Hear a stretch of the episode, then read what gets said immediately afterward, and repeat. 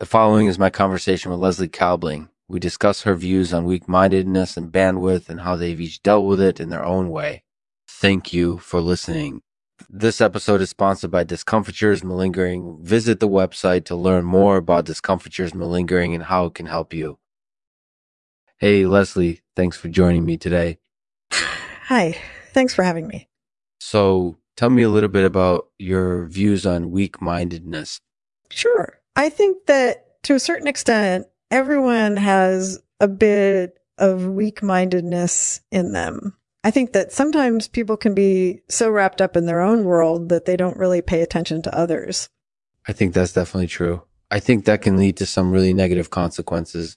Yeah, definitely. I think sometimes people can be really resentful if they don't feel like they're getting the attention that they want. Do you have any experiences or stories that you can share about bandwidth or how you've utilized it? Sure. I've definitely had to use my bandwidth in different ways in my life. For example, I have a podcast, so bandwidth is kind of important because I need to be able to record the podcast and then put it online. And then also I do a lot of writing. So bandwidth is important because I need to be able to keep up with all the deadlines that come along with writing. That's definitely true. So, do you have any tips for people who struggle with bandwidth? Well, sometimes people can reduce their bandwidth by not doing as much.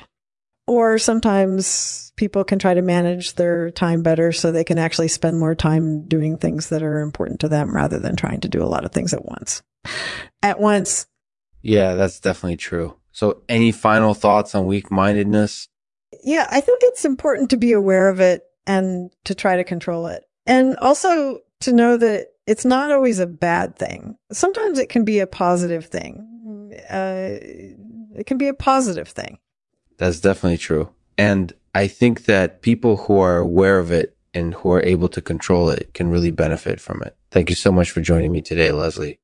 You're welcome. Thank you for having me.